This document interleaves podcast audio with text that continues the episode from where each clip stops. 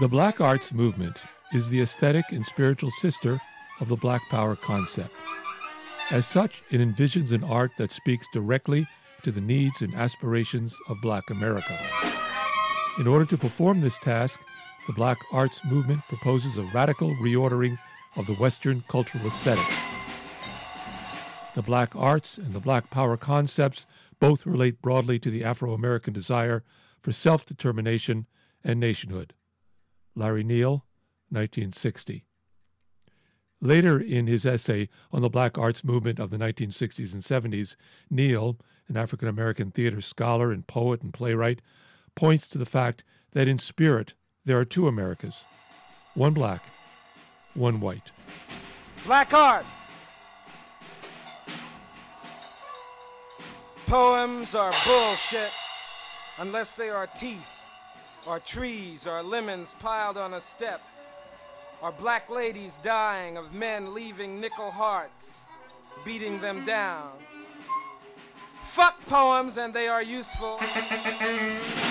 Would they shoot come at you? That was the beginning of Amiri Baraka performing his poem Black Art, recorded in the mid 1960s. We want live words of the hip world. Live flesh. If you want to hear the entirety of Baraka's performance, you can at the end of this conversation. Soul splintering fire. This is Bar Crawl Radio's Poetry What Is It Good For? And today we are talking with two poets closely aligned with the Black Arts movement Eugene Redmond and Darlene Roy. I am Rebecca McCain and am joined by my BCR co host, Alan Winson, and our Poetry What Is It Good For producer, Chris Brandt. I've been wanting to sit down with these poets for many years. So that this white boy can learn more about this most important period of American poetry, the Black Arts Movement. Today, we will focus on the importance of the Black Arts Movement poets with Eugene Redmond and Darlene Roy.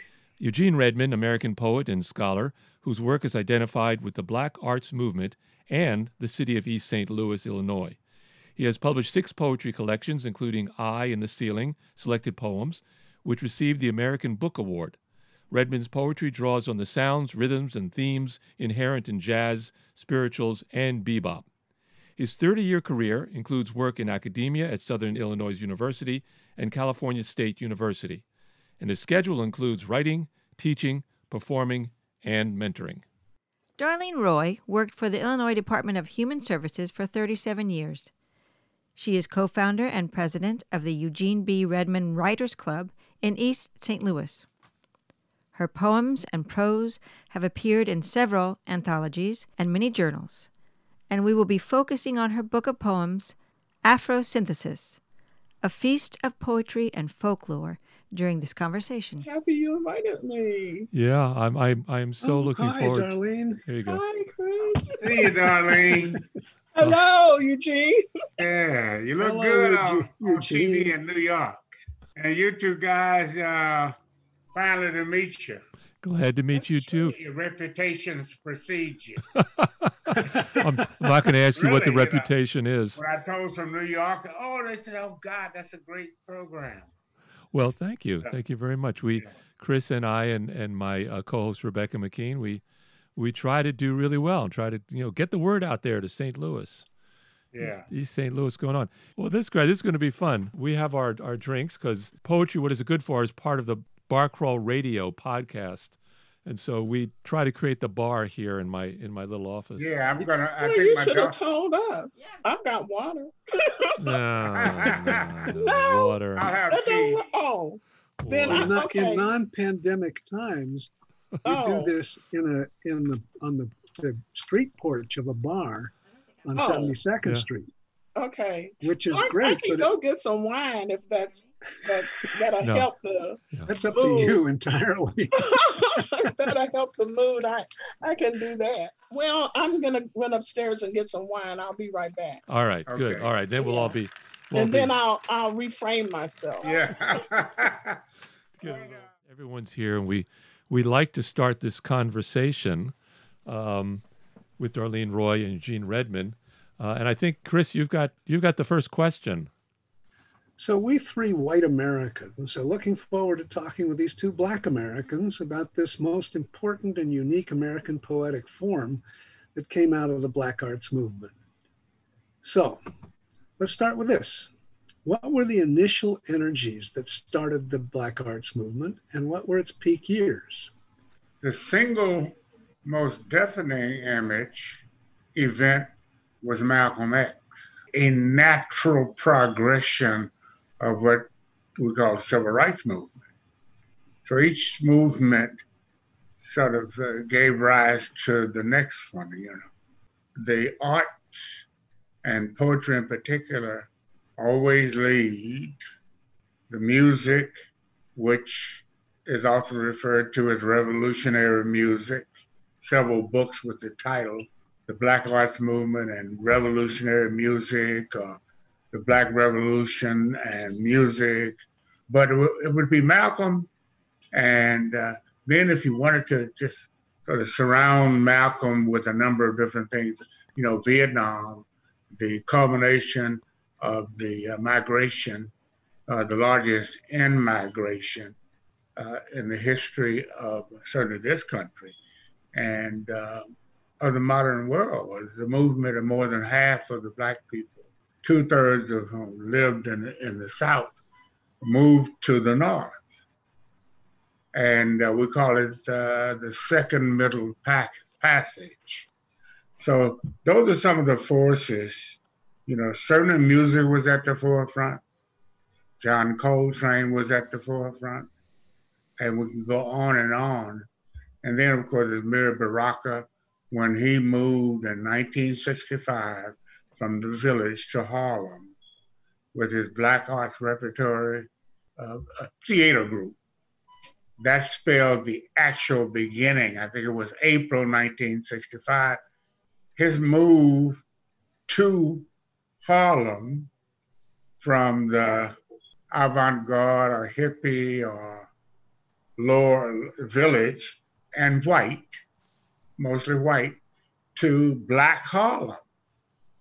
And he followed that up uh, by uh, uh, marrying a black woman. It was, it was, very clear very dramatic. You know, he had been married to, to um, Hetty Cohen. And so, but it was happening in other places. And sometimes New York gets a bit more of the credit because you had San Francisco, you had Black Arts South and Louisiana, the Black Arts Midwest. And one of the things that kicked off the Black Arts movement poetically was a conference in 1966 at the historically black Fisk University. So that's amazing. Where were you at this time? Where what were you doing? I was in East St. Louis. Um, people referred to me as a little LeRoi Jones or a little uh, Amiri Baraka because I was occupied a similar position in a bi-state area um, separated by or split by the Mississippi River, St. Louis, Missouri, and East St. Louis, Illinois. I was uh, a newspaper editor and at the same time an editor of uh, the university newspaper, the first Negro editor in the early 60s. I'd come home from the Marine Corps. It was a period of firsts. If you had anything going for you, you would have a first black in front or behind your name, or a first Negro, or the first colored person to do something. So Darlene has a lot of the first black I have a, believe it or not, I have about a hundred. The first Negro to do this, first Negro to do that. So the black arts, um, which is seen uh, seen as the twin of the Black Power movement. I'd like to hear more about that because, as you said initially, the Black Arts movement uh, is identified as starting at the death of Malcolm X. Yes. Uh, so yes. something was going on in the in the black community and in this country yes. that inspired something to happen, inspired uh, Amiri Baraka to do something, inspired you. What was that thing that was happening in this country back in the mid 60s? That, that was the Black is Beautiful and Black Power, although we didn't really, uh, we didn't call it that initially. but it all, but it seemed like it was all of a sudden. In fact, I was a leader and I got caught off guard, you know, by uh, the the animus in the black community for white skin. It was not everybody, but what happened is um, I had to tell friends of mine. I went to Washington University, one of the few universities in the Midwest that are called the Harvard of the Midwest. T.S. Eliot's grandfather founded, he was a Unitarian minister, he founded the university, Washington University. And that's where Donald Finkel, several award winning poets uh, were there. Uh, Howard Nemerov, who was at uh, Rutgers with Henry Dumas back in the early 60s. It's kind of erupted. It was it just caught us all off guard unless you were right in the center. And I had to say to friends of mine, white friends of mine, don't come to the club looking for me, you know, because they they populated the jazz clubs and the blues clubs, and it was very common to see lots of white people. And and one of my friends got roughed up, not really badly, but, but he got roughed. So I said, hey, don't don't come looking for me because it is not good that you, as a white person, come in the black neighborhood and say that I'm your friend. yeah, but is that is bad, that experience bad for both of us? is, is that uh, Eugene? Is that experience part of the beginning of the Black Arts movement? Yeah, that, that's yeah. separating, that's stepping back from. That's right. That's right. Yeah. And some call some called it uh, um, segregation. Uh, some call it uh, black Jim black uh, black begun uh, Jim Crow. But what we were doing, when I, I finally got a hold of it, um, we were actually, it was a retreating so we could look at each other. Because the entire focus, for the most part, especially from the black leaders of black middle class, was to keep an eye on white people so we could see how to achieve study white people. And what black people began to do was look at each other, look at ourselves. And the word black suddenly came before anything that you were talking about. It, just, it seemed like it was just out of nowhere. All of a sudden, soul food, uh, our women, our men, our children, our music, our song, uh, did I say our food? There was a black in front of everything. Black food, black hair, uh, black films, black music, black song, black theater. What had been colored theater or Negro plays, or, you know, we did Dial M for Murder when I finished high school in 57. uh, and until the Black Arts Movement, most black people had only seen their high school play, which was, you know, something about Tennessee Williams, or you know, you just, you know, it, it, it was not, it was not a black play. So you were inculcated. In the 60s, it started. You right. Know? You Talking you about all black high schools. You were and HBCUs. Yeah. You were being pulled. You pulled away from the white culture to create a, a, a, stronger black culture. Is is that stronger black culture and identity? Right, Darlene. Let's get you. It was very common. It was very common. It was widespread everywhere. Yeah. Darlene, let's try. Let's try to get you into this. What yes. What is your take on the beginning of this this moment, this movement? Well, in '66, I was still in in college. I was still um, I was like maybe a junior at Southern Illinois University at Edwardsville and I was just trying to muddle my way through white poetry since I like poetry. So, I mean, I was reading Keats and Yeats and, you know, all of the other uh, famous poets and, and Poe. And I, I, loved poetry. And I hadn't had enough um, experience beyond, you know, our just very few famous Black writers um, to to go in that direction. It wasn't until I met Eugene Redmond when he came back from uh, the Marine Corps, and he was editor of the Alestle. That I I met him, and I I, I thought I wanted to be a, a journalist, but he let me know in the first meeting that wasn't gonna happen. So, but we stayed friends. And then through listening to Eugene and working um, with him in the community and in social settings, um, I began to shift how I thought about myself as a Black person. But then he left and went to California. So I, I kept on moving in that direction with my friends who were here in the community.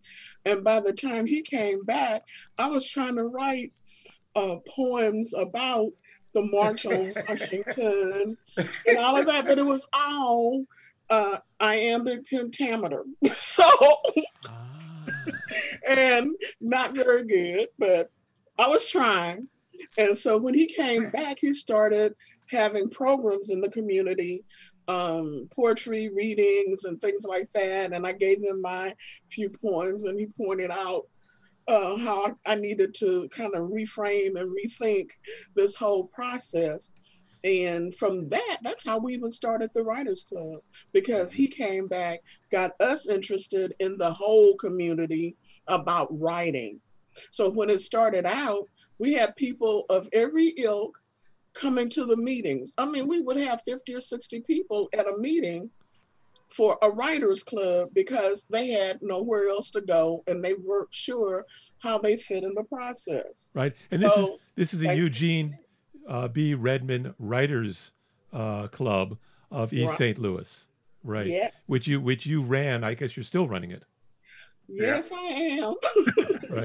right. 35 years. 35 years and older. you you were mentioning that you early on were writing in iambic pentameter, uh, Shakespeare's form.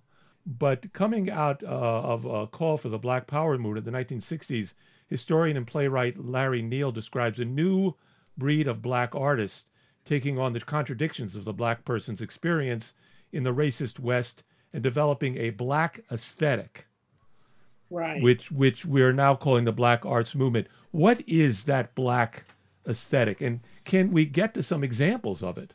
I would say in in working with Eugene, I understood that the most uh, important thing is perspective and and depth of understanding. You know, you've got to understand and study yourself. That's the central.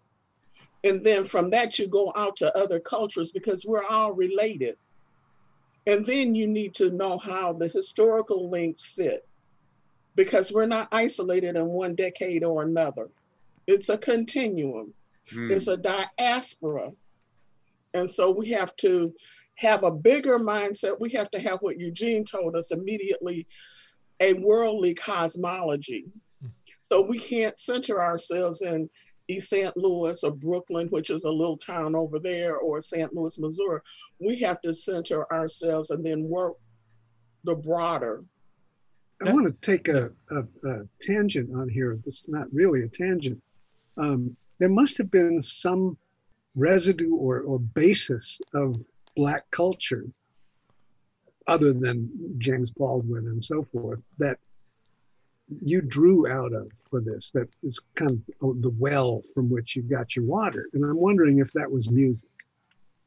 Yes, uh, my family always had lots of music and books and Ebony and Jet because those were the black magazines. I was always listening to music. I, I developed uh, a love for jazz when I was in um, high school.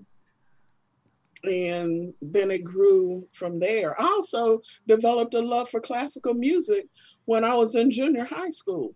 And that was because my best friend's family um, always played instruments and they played a lot of classical music. So when I would go there, we would be listening to Peter and the Wolf and, you know, all of those kinds of, of Wagner, whatever.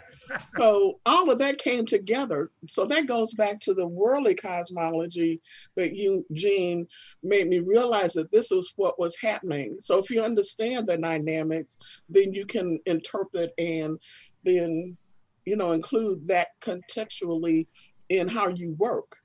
This is called poetry. What is it good for? And we've gone entirely too long in this program without hearing any poetry. Okay. Yeah. Uh, we need we need some poetry, either uh, Eugene's poetry or Darlene's poetry, something maybe at this point that you would say represents the early black arts movement. Uh, we opened the show with Amiri Baraka's uh, Black Art, him, his performance of it, and we'll end the show with that. But I wonder if you could come up uh, with, with an example. So we have something to chew on here. I'm going to read the title poem to um, my book. The title is Afrosynthesis. That's the title of my book. And the first poem in there is entitled Afrosynthesis uh, Moving On. It is um, a free verse poem. Packed up feelings, furniture, and fragile memories jammed in tight against giving in, against caving in, let go, given up, violet remnants, dusty love humming home, ritual passions moving on behind boxed leftovers, lassoed loose ends, a care wrapped heart. On, down road ready to the unpack, unbox, unwrap of portable and treasured salvages, gleaning, gleaming with fresh courages and fresh fires, and from leftovers forge new foundations in my own ample Egypt. Some antiquity, some future, staring back through pyramidal dreams, moving on, moving on. Now, this talks about me in a struggle, me as a person who's being resourceful, me who's making decisions about life strategies. So when you when a person reads this, they can pull out a lot of different facets, but it also talks about me as an African person. And it talks about Egypt too. Yes, it talks Yeah. about me and my connection to the motherland. Right. So you have that cosmology going on. Right. Mhm. Right. So it's the it's the small, it's the individual, it's you going through this change in your life, this packing up and unpacking, along with this idea of certainly the Egyptians packed up, and we've been unpacking them for a while. Not to mention the migration. Of- Yeah, we call and this- the constant movement. Yeah. kind of thing, um, uni, uh, parti- universal particulars. So, you know, we're universal, but we're particular at the same time. Mhm. So you can get a, a particular point of view out of this, but you can also get a universal point of view. Well, something that strikes me uh, Mm. uh, as you're talking about the Black Arts movement is that you seem to have pulled inward to discover blackness and black power and, and the power of black sensibilities and artistic temperaments and so forth. But you didn't restrict this to black only only anything about blackness. You're you're pretty inclusive. Well, how do you have power if you're not looking at everything around you? See, but that's the Knowledge opposite. power. But that's the opposite of what was done to black people in this country. And I so Mhm. I just want to recognize Yeah. that. Yeah. There's a generosity there. Yeah, yeah. I mean, We've I feel always I feel there's a generosity in you talking to us white people because we this is a racist country, and uh, I grew up in the South and I saw it, um, and Mm. so I I need I need to be re- relearned about you know who I am as as a person and and relived as, as a person. Um, uh, Eugene, can we hear something uh, of your of your poetry? Yeah. Um, this poem is a culmination or an cumulative uh, uh, result of the Black Arts Movement uh, reach, reaching back to ancient African uh, thoughts and events, putting it all into a play form. This what is happening in America. And the poem was actually written in 1976, which is near is the year that many people use as like the close. But and it was it was in honor, if you want to use that term, of the uh, of the bicentennial, American bicentennial. And I read this in a lot of places, uh, you know, during that period. And by is spelled B Y E hyphen bicentennial, unreflected thrust and frontiers. Drum and fife, drum and fife, zig America, zag, goulash and gumbo and oboe. Patch, patchwork, hum, clock, clock, clock, working, tambourine, underbump, hum, hum, indelicacies into frontiers. New England, New Africa, New World waiting in, weeping in antique tears. Hail, hail, the seismic love of liberated bells. Post toasties, grape nuts,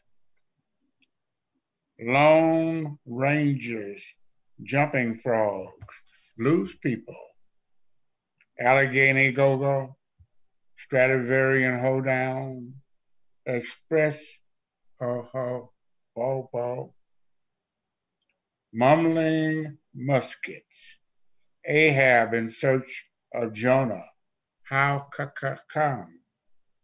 Black gold, rock of my soul in the bosom of slavery. Mumbling muskets, Ahab, ramble of the preamble, drum and fife, hum, hum, drum and fife, ace or spade, harbor, harbor, perils and harbors, igloo, Angola, and reggae. Harvest moons, sniper moons, but or bust. What did who do to get so black and blue? Zig, zag, zig, zag, cellular transplants, sutures on the liberty nail, knock, knock, knock of night lyres come to utter silence. Hum, hum, indelicacies, indelicacies into frontiers, slapped leather and totemized saddles. Zigzagging hat-triggered lover, heavy hymn of a natural born death wish, Sambubu dance at Jamestown, Sambubu dance at Jamestown, soot-stained edible clutch of Jolson, to squeak, squeak, the squeak, squeak of Watergate, Attucks, the bullet eater. Attucks, the bullet eater. Attucks, the bullet eater. Attucks, the bullet eater. Attucks, the bullet eater. Hum, hum. Emphysema of the drum. Influenza of the fife. Hum, hum, hum, hum. Now, Attucks, everybody knows who Attucks was. You know, the, the first person to die in the Revolutionary War in the Boston Commons was Attucks. A black 40 year old dock worker. Right. And, wow. and that's more, that's wow. like a play. That uh, A lot of my, my, my things were played before spoken word was used a great deal. Uh, that's what came out of the Black Arts Movement. The hip hop and spoken word. Wasn't right. yeah, yeah, yeah, hip hop, spoken word, yeah, and of course um, the jazz, uh, scatting, scatting. Ella. Mm-hmm. Leon Thomas, who was my high school classmate, yodeling and scatting. Right.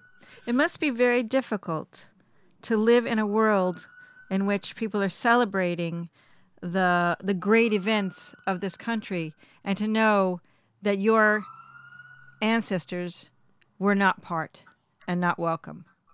That they were part of it, but not the way. Not yeah. No, I know, but I mean not Yeah. not not recognized, I should say. Not not Yeah. a part Yeah. yet, not recognized, yeah. Yeah, and my, my question would be to add on to that would be how did people react to that and who were your audiences when you were reading that in 1976?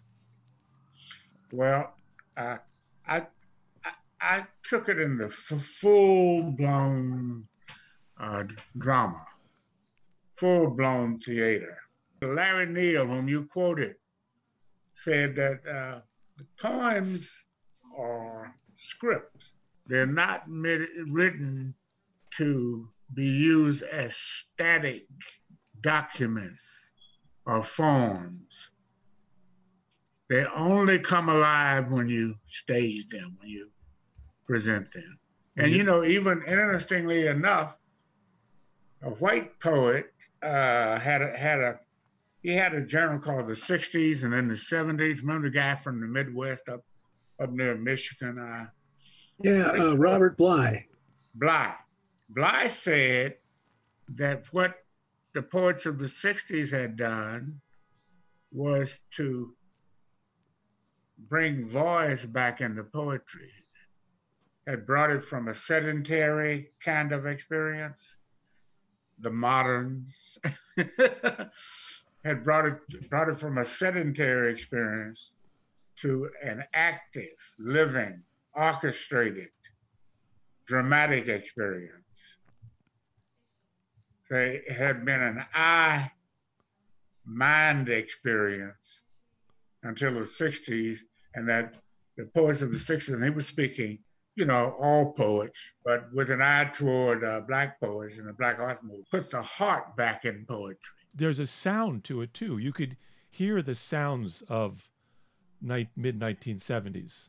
I mean, you it's so Yeah. full of sound. It's like sound effects within the poem. Yes. Yeah, that's that's that's all done.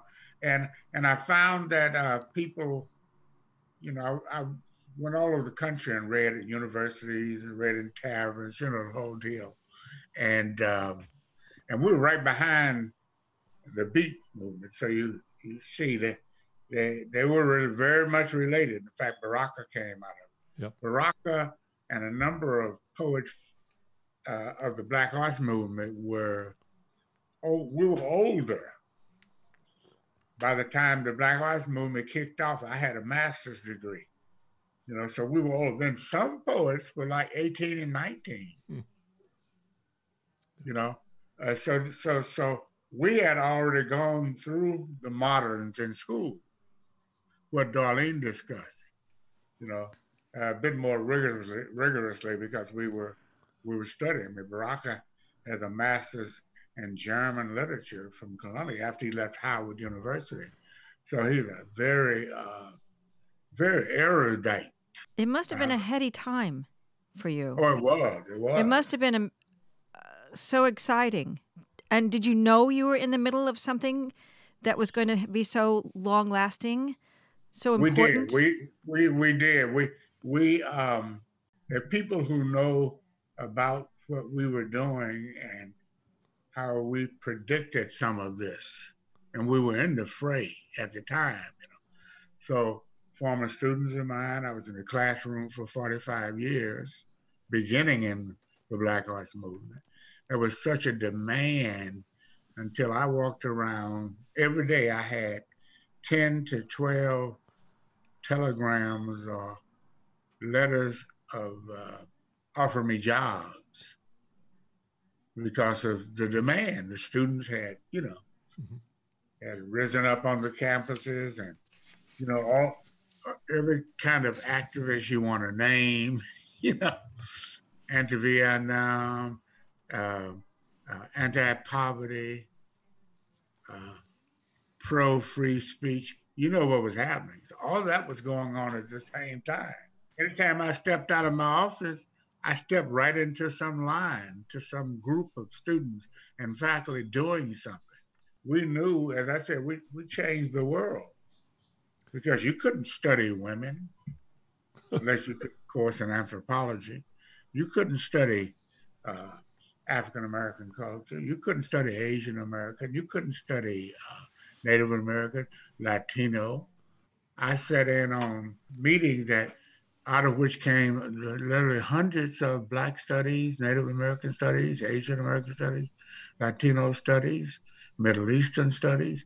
That was all part of it too. How about you, Darlene? Did you know that this was an important thing going on and that well, you were remember by the time I actually came into poetry, I already knew that it was in existence because Eugene explained it to me. And he introduced me to of the all the members of the Writers Club, to a lot of the key figures of the Black Arts movement. I mean, and, they met, and you met them. They yeah. met them, almost every one of them. Yeah, Amiri Baraka, we, we had him here to read at uh, SIU. We had him here to read in East St. Louis.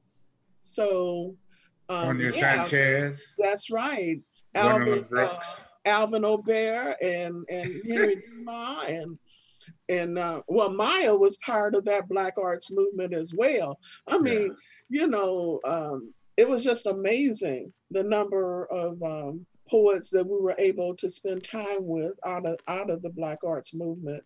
Let me ask you about Henry Dumas, partly out of personal interest because that's the way I first met uh, the Black Arts movement and Eugene and Baraka when uh, the original uh, collection, Knees of a Natural Man, was published, which I believe you wrote the, the Eugene, you wrote the introduction to that one too, and sure, edited that. Sure. So, can you tell us a little bit about Henry Dumas and his the importance of that man to the Black Arts movement?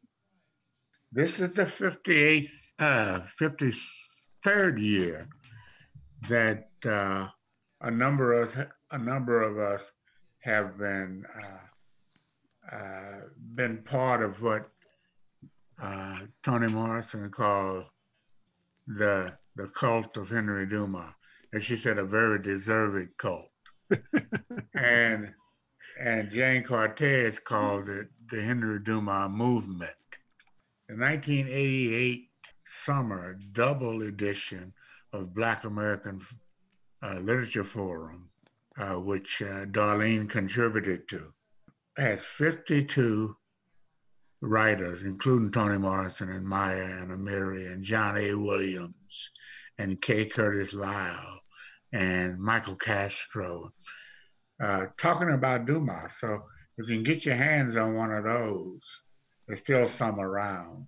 So that's, uh, you know, Henry Dumas and I were teaching together in, in East St. Louis at an experimental college, and he went off to New York to the wedding of a friend and to talk to publishers about the possibility of getting his work published in book form for the first time. And he was shot to death, of course, in the subway by a policeman. Um, but uh, now we have uh, two books. One is out already, Knees of a Natural Man has been reissued and Echo Tree, the stories or short fiction, uh, will be out momentarily. A very uh, interesting man, always had a, two things tape recorder and a camera. And he adored what he called the precious, our precious tradition. He did things like visit the South and tent cities in Mississippi, in Mississippi and Tennessee. He, um, the black people who lived in tents to protest the lack of decent housing. They lived in tents, and he went there to visit and give them, you know, give them food and supplies.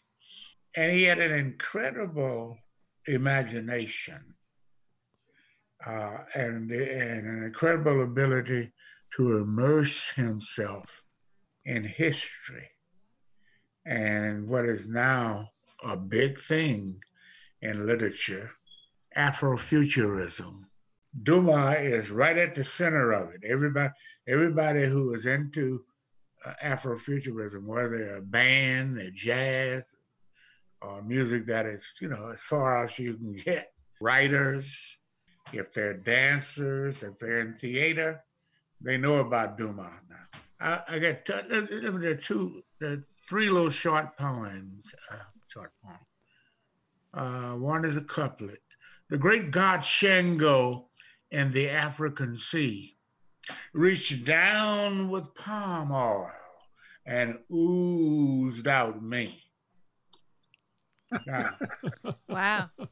Now, it takes an entire chapter in the Bible to talk about the creation. and and then he has things that um, for children, but for adults too.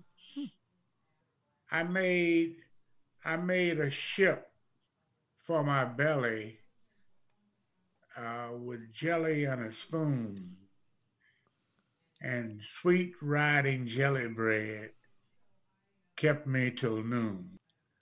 And then it's one that's the one that goes directly to what we've been talking about.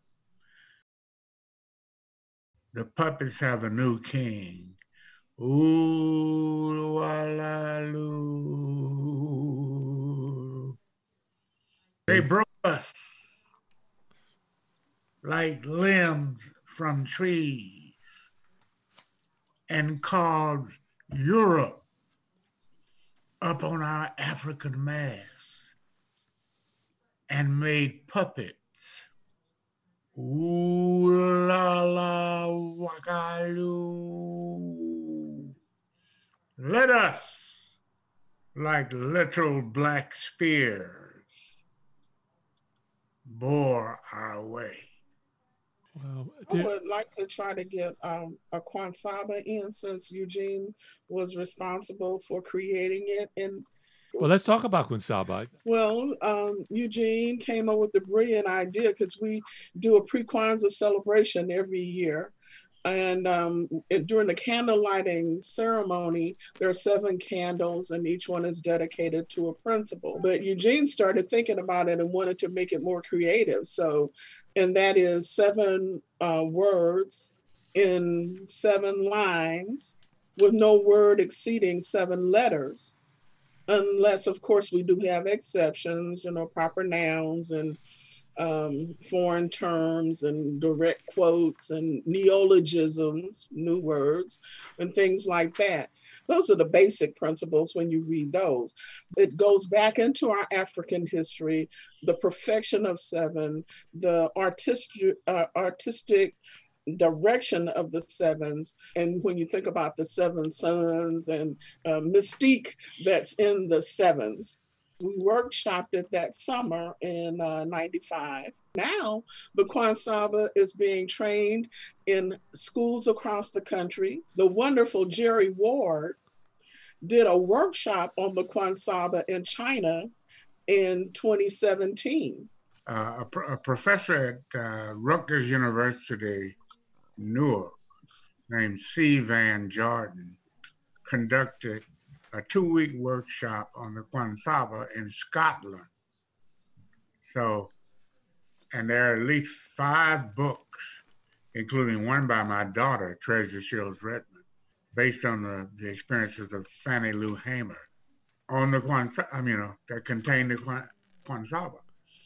So, can, you, can, got, you, can you explain to us uh, the the meaning of the two or the two parts of the word. Kwan is obviously connected in some way with Kwanzaa. Yes. And, and what does Saba mean?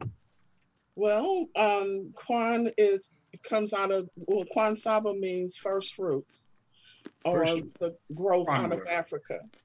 First fruits. So we did we took the Kwan, which is first, and put it with Saba because in Africa or Swahili, Saba means principle. So mm-hmm. we made it first principle. So Kwan Saba. Yeah. Let's hear some Kwansaba. Okay, well, I, um, I want to read this one that I wrote about my hometown, um, one of my hometown jazz heroes, uh, Miles Davis, who was born in Alton, but his family brought him to East St. Louis when he was three years old. You know, knew some of his family members. And this was on the Metrolink buses and cars for three months in um, 1994.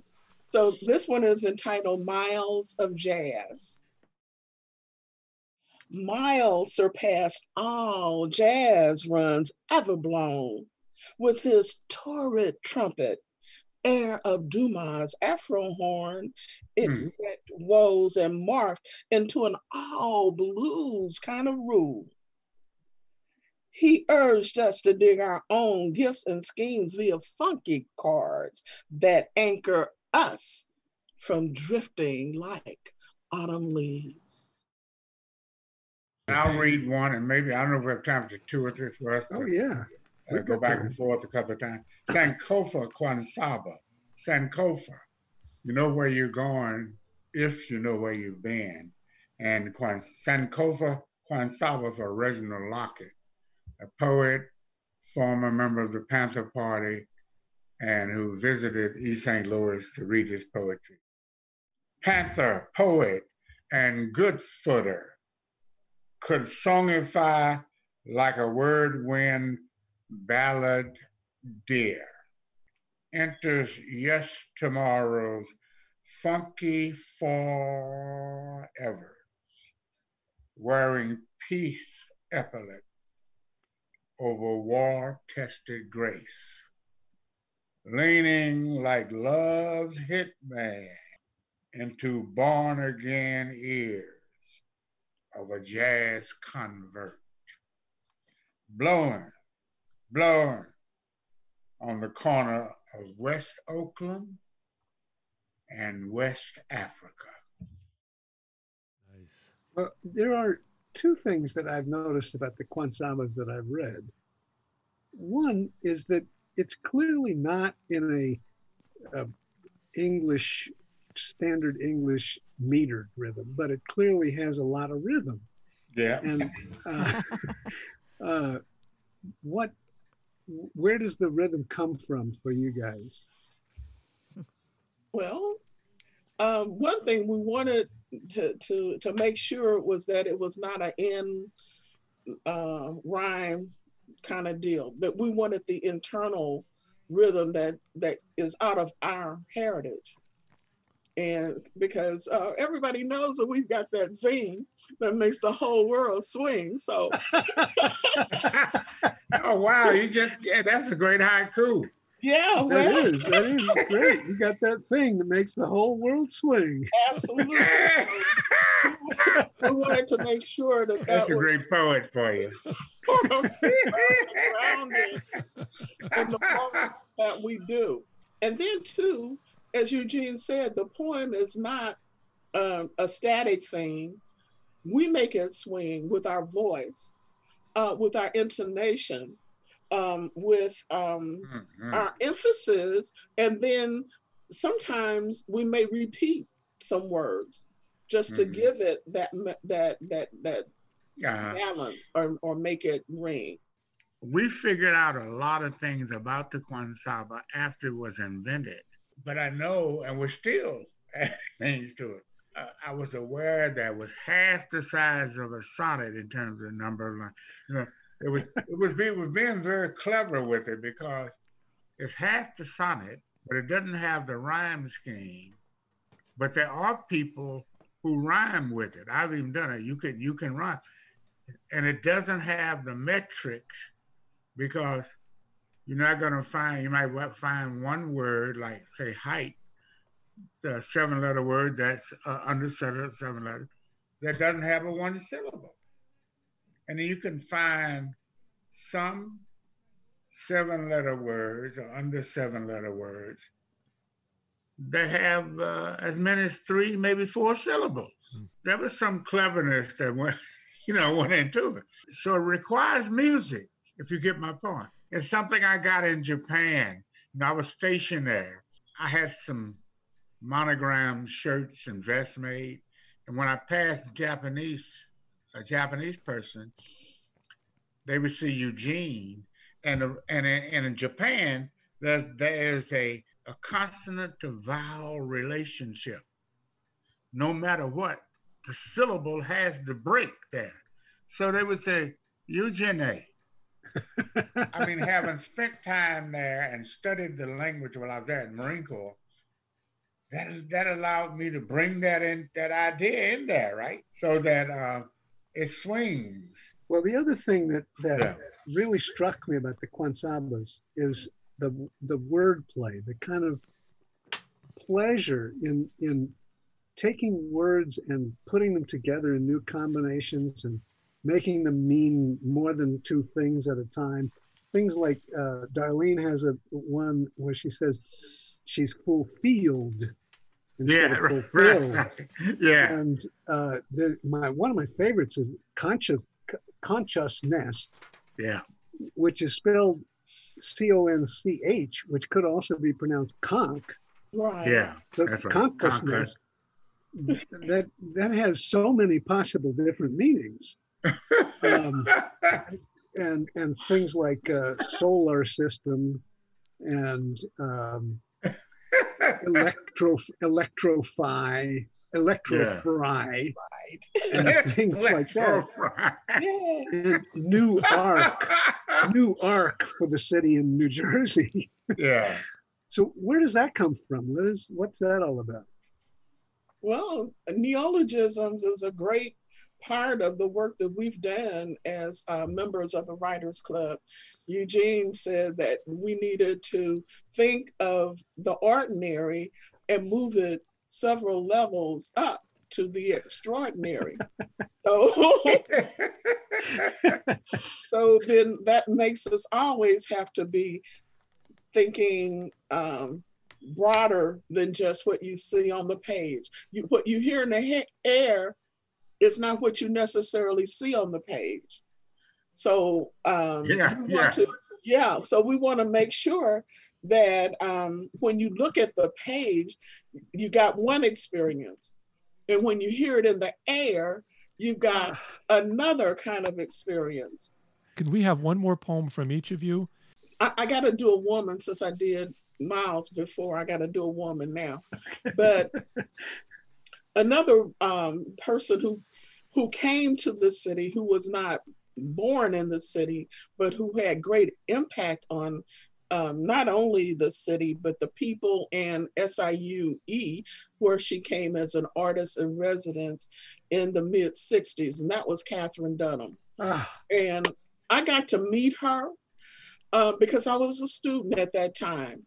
And my um, student supervisor, Mrs. Braithwaite, was a very, very good personal friend of Katherine Dunham. I think we should like, identify Katherine Dunham, the dancer, who right. created uh, new forms of dance that drew that draw drew from African tradition.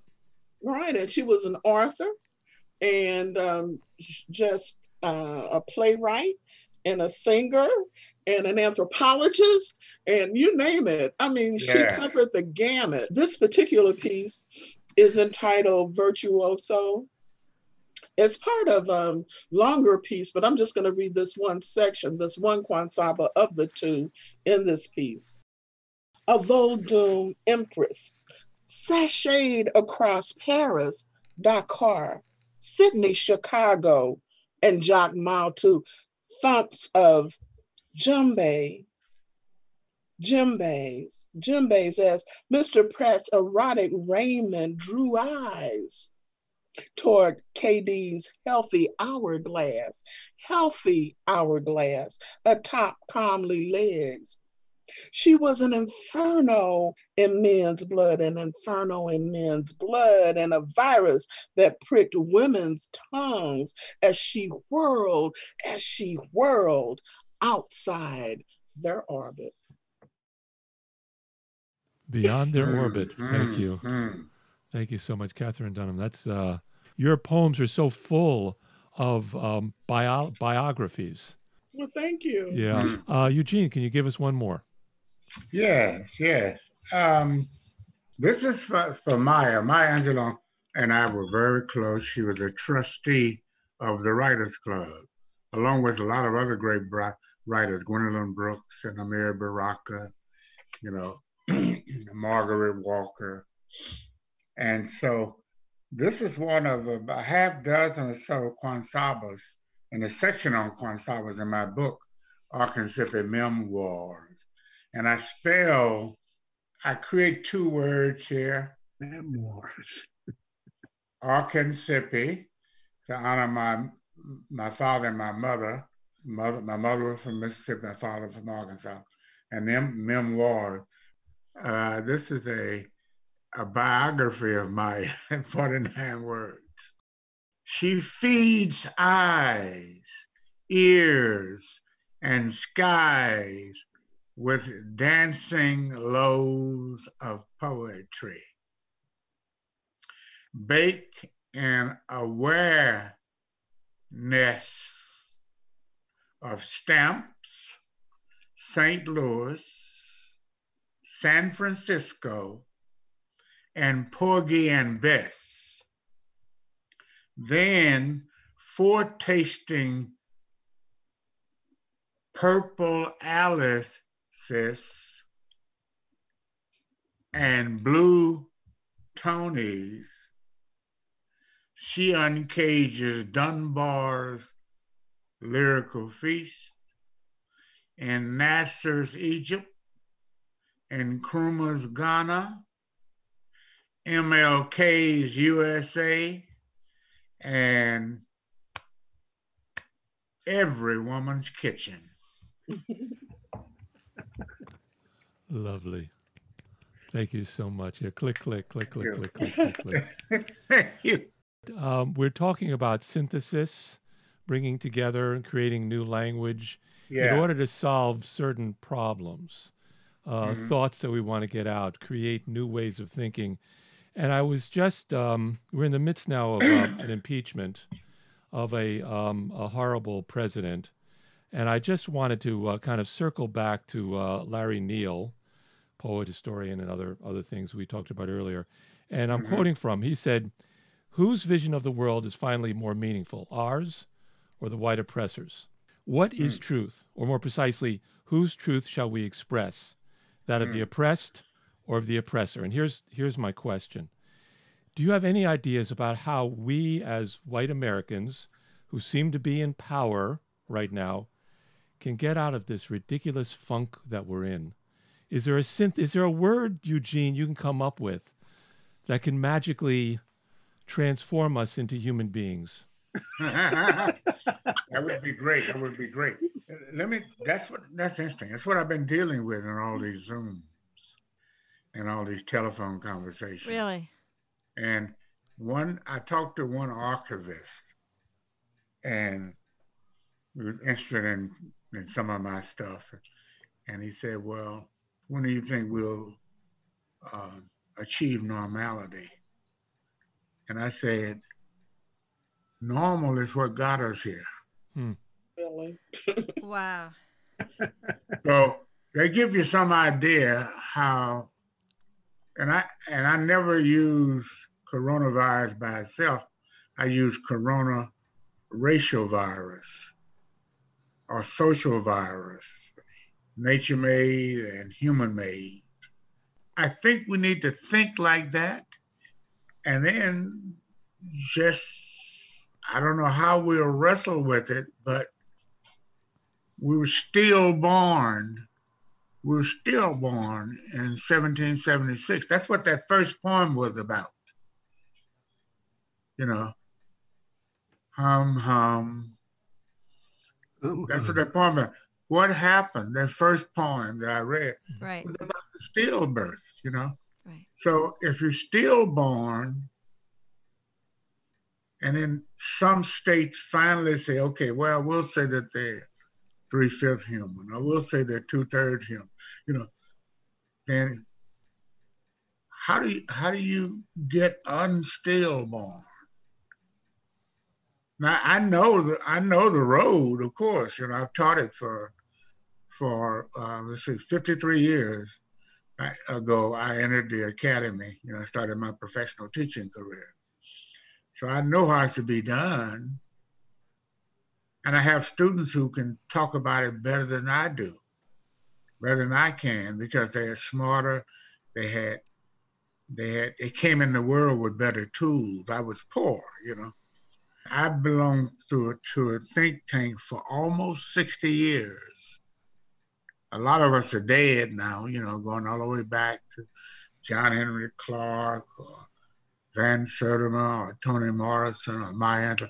But for 60 years, Amiri Baraka, and we're not all black. I mean, there are lots of great scholars around the world who are looking at this, but that's the way I would start um, with the stillbirth and then say, we got to understand that it cannot happen unless we can, unless civilization can look civilization in the eye. Now, that's a tough question. How do you get to a point where one civilization knows that civilization itself came from a place that was robbed of its geniuses and turned them into slaves. That's that's hard to do. But I but I believe I started calling for certain things in the 60s. One thing was I said we should add to the evening news a madness report. and we say, okay, New York has gone down and and um, and schizophrenia. Meanwhile, in Texas, uh, suicidal tendencies are down. But the it was it was it was a joke. But I, I said, you know, we need a madness report. You can see we need it now. What yeah. has happened? Millions of people have got something happened to them, and they're they're human beings like like like I my ancestors were human beings, you know. So that's one thing that I, I said. The other thing I said is that Miss Dunham was part of the think tank. And she would tell me every day, she said, you know what we need to do, Eugene? We need to turn TV over to Black history for 70% of the time. And I said, yes, but what sponsors are going to put millions and billions of dollars into ad, you know, to put ads on it on TV that shows black accomplishments all day, you know. But she that's that was what she thought would be the answer that we need to devote. She even said up to 90% of television until this thing is solved. So you give them a pointer, you you you know, yeah. very complex, very complex, very difficult. Well, maybe maybe if we were still born in 1776, we're still dead today. Yeah. That's what Ta-Nehisi, everybody knows ta, who Ta-Nehisi Coates is? Yeah. He doesn't have any hope. Yeah. They want they can't even get him to smile on, on TV. Eduardo Porter, same thing. Yeah. Huh? Eduardo Porter. Yeah, that's right. Thing. Yeah. And I don't know whether this relates to what you were saying, Eugene, but uh, Dumas' root song seems to talk about that kind of civilization talking to civilization. That's uh, why Ta-Nehisi Coates chose it to open and close Black Panther 3. Wow. The comic book. Wow. Oh, I didn't know that. Didn't know that. Yeah. Did not know that. And I had a great conversation with them when they called me for permission, which was a, a nice slice of, you know, when they called for permission to use Dumas' root song. I had a nice talk with a law, couple of lawyers about it. You know, just uh, what that really means. You know, root song. Yeah, yeah, yeah. So yeah. So we're here, and I ask myself. Sometimes I ask myself, why did I live long? I'm 83. Why did I live long enough to see this? You know, I saw these other ones. You know, tr- you know, moon shots. I saw Obama. I saw this, I saw that. Jackie Joyner Kersee, the Olympian, she's from East St. Louis. Is she? And uh, so I said, I live to see all of that. why did I have to sit in the to see? And then I said, well, I'm glad my mother and my father and my older brother, and my older sister didn't see this, you know. Yeah, but you've Uh, seen Amanda You Gorman. win some and you lose some. Yeah, Yes. you've you've seen Amanda Gorman. I mean, she's Yeah. Oh, wow. We're excited about it. yeah. And guess what? I have to give you, you know, we old teachers can talk. When I give you one more item, Amanda Gorman's grandmother was a student of mine, oh my. Bertha Gorman, Oh and she my. went. She went on to do great things as a writer. Wrote stories about me. She was a journalist, and then she became like the PR, like a VP at uh, at Lockheed Aircraft and in public relations. went far, you know. This has been a wonderful conversation, Darlene Roy and Eugene Redmond, Regine B. Redmond. Um, Thank you. we're we're we're honored. Um, I I would like to invite you back. I mean, it seems like there's more we could talk about. Maybe when we get back, we could just do poetry. Just read read we we'll, we'll read root song maybe. You know. Oh yeah. Maybe And maybe we should do Dumas. that. Yeah. We'll be we'll be happy to to get with you again and talk about um, some more things. Uh, one point I, I want to make: we're probably the only African American uh, writers club in the United States who have been able to spend time with. I don't mean passing through or getting an autograph from the three Nobel laureates of African derivation, and that's Toni Morrison, Derek Walcott, and Wole Soyinka. I mean, Yeah. spend time. And, and we're not Oh. talking about just uh, shaking hands, Yeah. Right. Yeah. getting an Yeah. autograph. Did, Yeah, you did get- Derek get down with Walcott it. come and teach at, at SIU? No, he was No, no. reading in St. Louis, and he was over there a couple, about two or three times. They came teach. And at Wa- he came to yeah. Washington University. We got to spend And so time we- with him. I, I see. I know them all. I work. I worked with Toni Morrison for an entire decade on the Dumas project. She was a senior editor at Random House. Right. So so this book was you did this book with her as the editor? Initially, it was called Poetry for My People. Huh. Getting a whole history here. Right. Yeah. Well, I mean, we have a lot of And history. we did. We did you. seven books together. Seven books together in in the uh, in the se- in the seventies. Wow. Does does your group, uh, Darlene, still get together um, physically uh, at all, or not now? No, we, we do What? uh, conference calls. We do teleconference calls. Right. Right. Right. And because I mean everybody's trying to stay away from everyone else until we can all get our shots and Yep. you know get herd immunity and all of that. So Right. Right. Right. Yeah. I mean, it, it, we we may have been stillborn, but we're still together. Yeah. that's true. Uh, yeah, you know, metaphorically, but uh, yeah, this is a tough one. As the the poets of, of old would say, nor are we out of it. Yeah. Yeah. and not Just- only this, So just unmasked, watch. Huh? unmasked, standing maskless on First Amendment foreshadows fall into last rites. Ah, Wear your mask, people. Okay. Okay. That's it. We got to end right there. That's it. Okay. That's an that's an ending. From my mouth to God's ear. I hope we get to talk again. Oh, I, yeah, do I, I hope so too. This, This I, was a I, lot of fun. really It was enjoyed great you meeting you you all. folks. Good. It's great you meeting you too. Thank you so There much. Thank you so much. you. okay. Bye bye. Bye-bye. Bye-bye. Talk to you later, uh, darling. Okay, Eugene. Bye bye. Did good. It has been a great honor to host these two poets as part of our series, Poetry What Is It Good For? We want to thank Darlene Roy and Eugene Redmond for reminding us of the importance of the black arts in this difficult country of ours. We continue to be hunkered down and yearn for the day when we can invite our Bar Crawl Radio guests to one of our neighborhood bars on the Upper West Side. And now, let's listen to the rest of Amiri Baraka's performance of his poem, Black Art.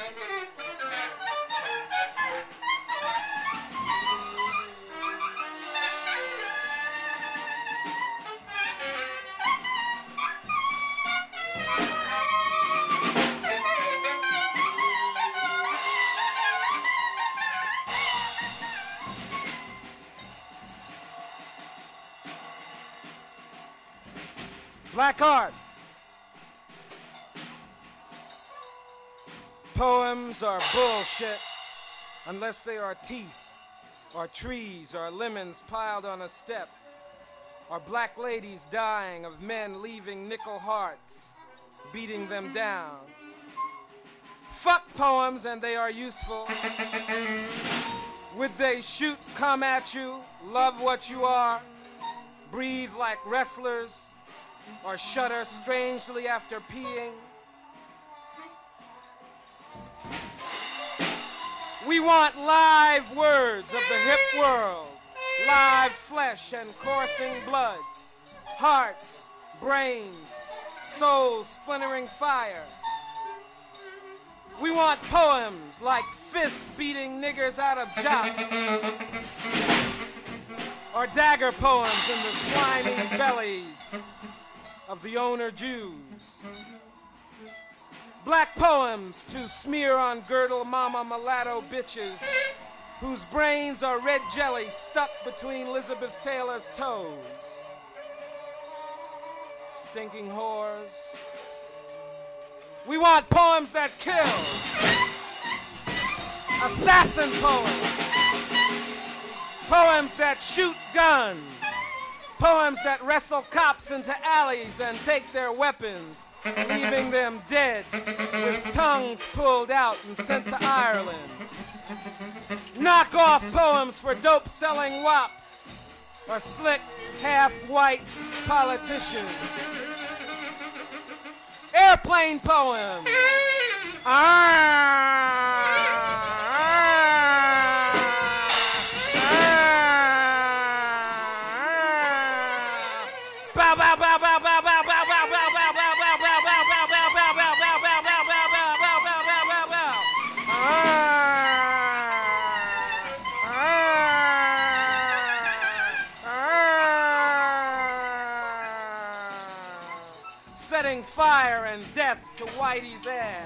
Look at the liberal spokesman for the Jews cut his throat and puke himself into eternity. Ah.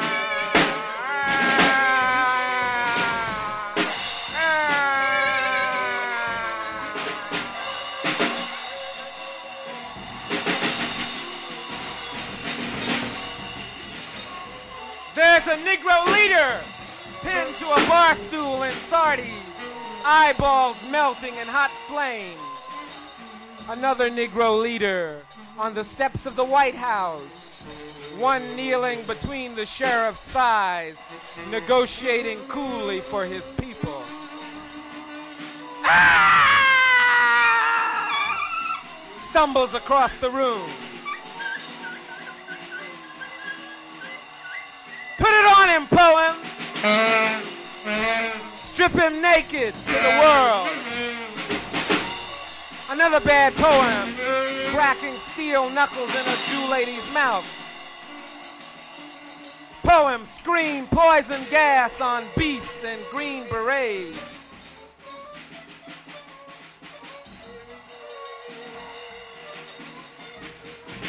Clean out the world for virtue and love.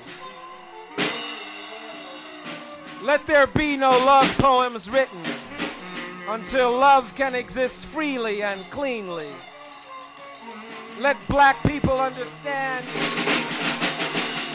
that they are the lovers and the sons of lovers and warriors and sons of warriors are poems and poets and all the loveliness here in the world.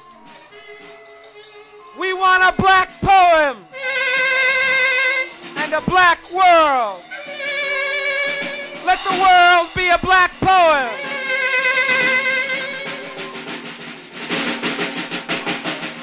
And let all black people speak this poem silently or.